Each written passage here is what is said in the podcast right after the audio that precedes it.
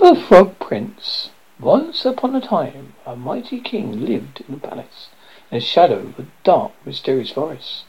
He had only one child, a beautiful little girl with long, owning, flowing hair. Her favourite plaything was a bright golden ball. It looked just like the sun in the dark day sky. Day after day, she'd run and skip under the shadow of huge forest trees, tossing and bouncing the ball to amuse herself. She liked to pretend the ball was indeed the sun, that the whole wide world was her play with. One day, however, as she spun the ball into the little hands, it slipped from her fingers, rolled over the leafy ground, and fell, splash, into a deep well. She ran quickly to the edge of the well and peered, but a beautiful golden toy had vanished into darkness. She began to cry loudly because she was not used to disappointment when she heard a timid, scratchy voice behind her say, What is the matter, princess? Spinning around, she realized that that speaker was the ickiest frog she'd ever seen. I've dropped my ball into the wall, and it's lost forever, she wailed. The frog looked at her and blinked. I could get it for you if... Oh, Froggy, I'll give you anything you want. You, you can... If you can get my lovely ball back, you could have my crown. I don't want your crown, the frog said. Oh, all my jewels, he offered. What would a frog do with jewels? He wondered. I do not care, the princess snapped. Just get my ball. Well, said the frog. Said, well, the frog said, I do not get want jewels, but I want do want a friend. It's lonely life being an icky frog. If you fetch a ball from, if I fetch a ball from the dark, truly well for you, you'll agree to be my friend forever. Afterwards, and love me and share everything you have with me. Of course, the princess promised. But in her heart she thought, who cares about what the old frog wants? He'll never leave his well anyway. The frog did not know her thoughts, however. He dived eagerly down into the well.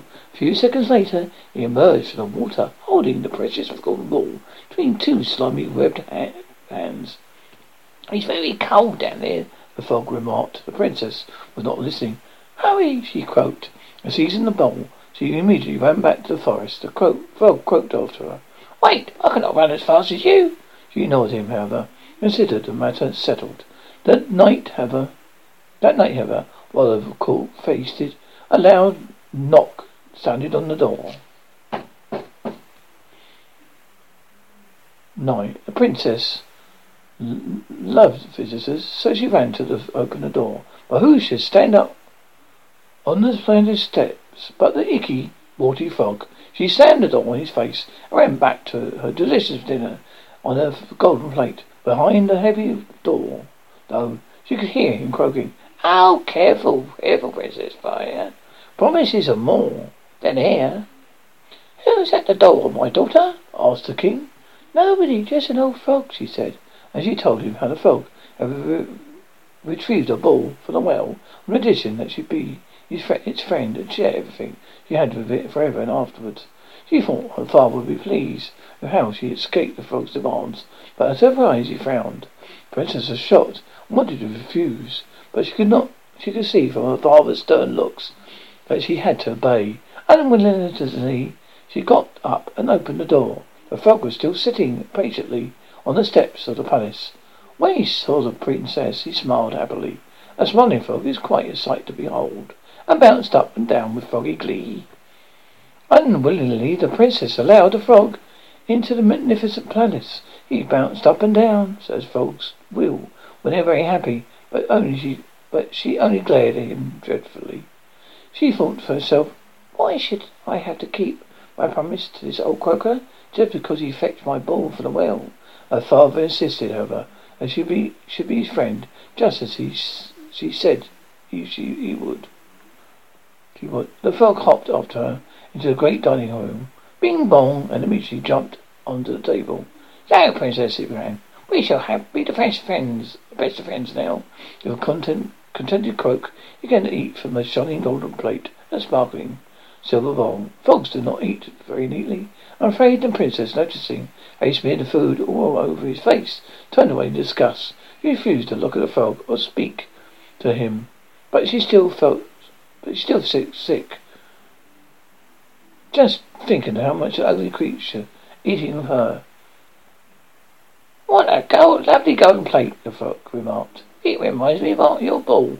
You, sh- you, sh- you have beautiful possessions, princess. It would be nice to be a prin- princess and have everything you want. If you have anything I wanted, the princess retorted, you not to be eating with me. The frog ignored her rudeness. May I have a drink from your cup? He asked politely. The princess was about to refuse. My father caught her eye, and so she nodded. The frog drank thirstily.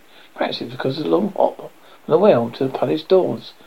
Would you like to drink now, princess? he asked, nudging the cup back into her direction. You must be joking, she snapped. Princesses do not drink after yucky frogs. The frog sighed and continued eating. The Cinderlanders looked sleepy. Oh, I'm tired, princess, he said. Will you take me to my bed? Take me up to bed? I could never have such a thing as a slimy frog in my bed, princess burst out. Her father was about to scold her, but frog beat her to it. Oh, careful, careful, Princess Fair. Promises are more than air. What could the princess do? She had promised, so she ran up the stairs to her bedroom, and all the way up she could hear the frog hopping behind her. Bing bong, leaving little muddy footprints, splish splash on the council floor. She opened the door and up to her bedroom. The beautiful princess and ugly frog stood in the doorway, looking at the princess' lovely room, hung with silk curtains, beautiful paintings, and jeweled lamps. A thick, soft goose feather quilt lay across her cosy bed, and a full, plump pillow waited to support the princess' pretty head. The princess left the frog at the door and climbed into the beautiful bed. She wished the frog would go away, but she sat on the floor looking up at her. I want to sleep on your pillow, the frog said decidedly. The princess shook her head. No, please, you can't sleep anywhere you want. Not just not on my bed, please. You you're just too disgusting. You have to leave. You will leave slime on the pillow. I want the pillow, frog insisted. You promised me you would share everything with me. Princess pleaded and cried, but nothing would change the frog's mind. You promised, he said. And promises are more than air. Finally, she gave in. Frustrated, she climbed down and tossed the frog roughly under the pillow, then climbed back to the bed herself. She tried to keep the far away from new friend as possible. I wish you'd go, just go away, she hissed into the darkness.